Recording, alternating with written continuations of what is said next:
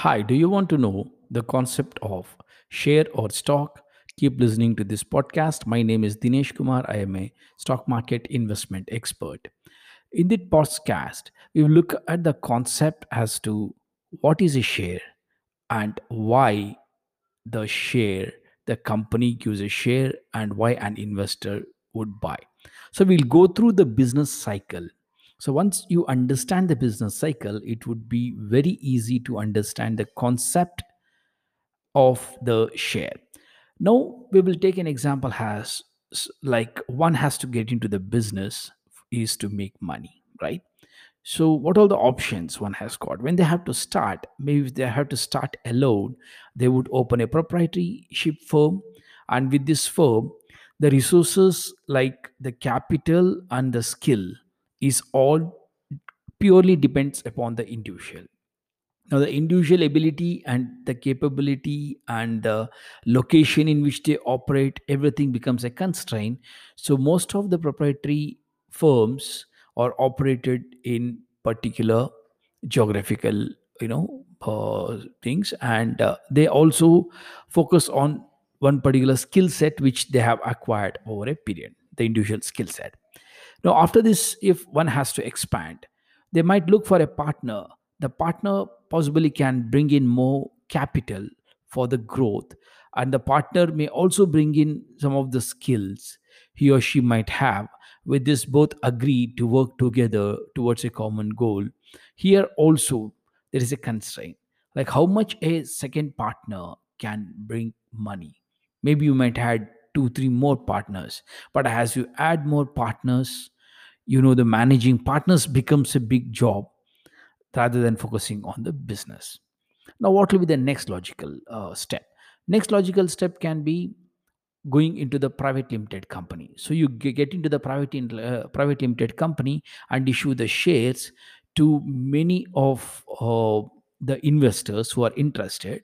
Now these investors invest and you would say that when the company is making profit then you would share a profit to them. So they become the part shareholders of the company whereas actively all the management decisions possibly you will be taking. So here the concept of share comes into the picture whereas for the investor he don't have to actively participate in the management and the day-to-day activity of the company. And for the company from the company's angle it is that you know you got the money from the investor and you're going to give the profit as a dividends whenever the company makes the profit now, the capital can be also raised in different ways, right? Uh, one way can be going to the financial institutions, raising the loan, or uh, you know, or many other ways where you borrow and you have to return. So in this model, what happens when you have to borrow, you have to return that money, and there is a cost of fund there. But when you go to the equity route, so when you take the equity from the investor, so investor is a part owner of the company, so there is no cost to such capital. So this gives a lot of leverage and advantage for the company when it is expanding uh, to different geographies or product line or manufacturing, any kind of expansion, including the acquisition. But what's the challenge in the private limited company?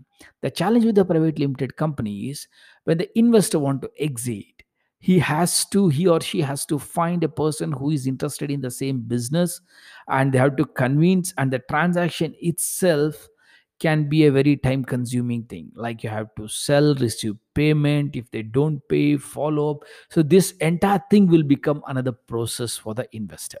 So investors um, you know may not be very comfortable because it's not easy for someone to exit because they have to go through this process of finding somebody who is interested in the same business line and they're convinced with the management you know uh, the company is running and all that process.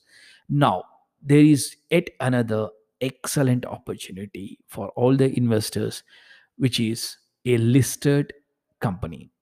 So, for example, you go and list the company in the stock exchange, which is completely regulated and it can provide good liquidity because it's it's in the marketplace where buyer seller are there. And now when the investor comes in it's very easy for the investor to get in and as well as get out of the company by just buying or selling the share. So this sets a very fantastic opportunity for the investor.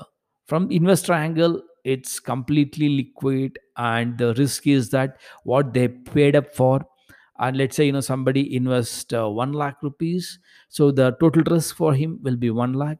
And if he has to exit it's easier to exit as well because they don't have to go through the entire process of finding somebody because it's on the marketplace on the exchange. Somebody is willing to buy this you can sell it off and the payments are assured by the exchange. All the transactions is secured.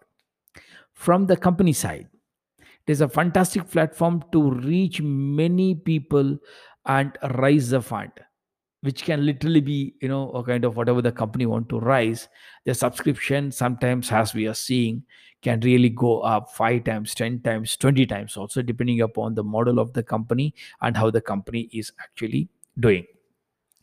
So this is the basic concept of the stock. Now see it's so powerful. It's actually a part of the business and this really contributes to the economy in a greater way so hope that you got an uh, concept clear uh, with respect to the share or the stock.